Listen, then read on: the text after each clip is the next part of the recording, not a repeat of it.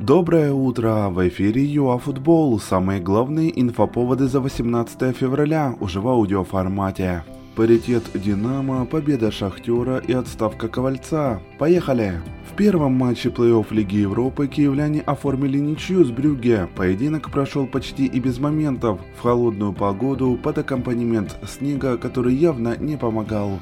Во втором тайме Михеля забил с корнера в ответ на точный и красивый удар Буяльского 1-1. А вот Шахтер уверенно победил. Команда Каштру в Тель-Авиве на классе одолела Маккаби. Горняки провели по голу в каждом из таймов. Марлос и Матвиенко четко разыграли комбинацию на Алана Патрика, а под занавес Фернандо и Тете организовали контратаку 2-0. И давайте еще по результатам. Арсенал и Лестер сыграли в ничью с Бенфикой и Славией, а МЮ и Тоттенхэм забили Реал Сосъедаду и Вольсбергу по 4 мяча. Наполи неожиданно влетел Гранаде, а Фонсека и его Рома обыграли Брагу, бывший клуб Пауло.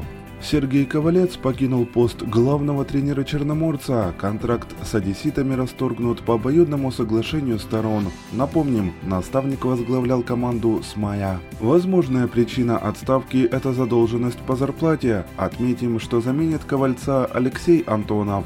УАФ утвердила 3 марта как дату проведения 1-4 финала Кубка Украины. Полный график этапа. Динамо Колос 17.00, Днепр-1 Александрия 19.00, Агробизнес Шахтер 19.00 и матч пройдет на стадионе Динамо имени Лобановского. Верес Заря. Время начала определят позже.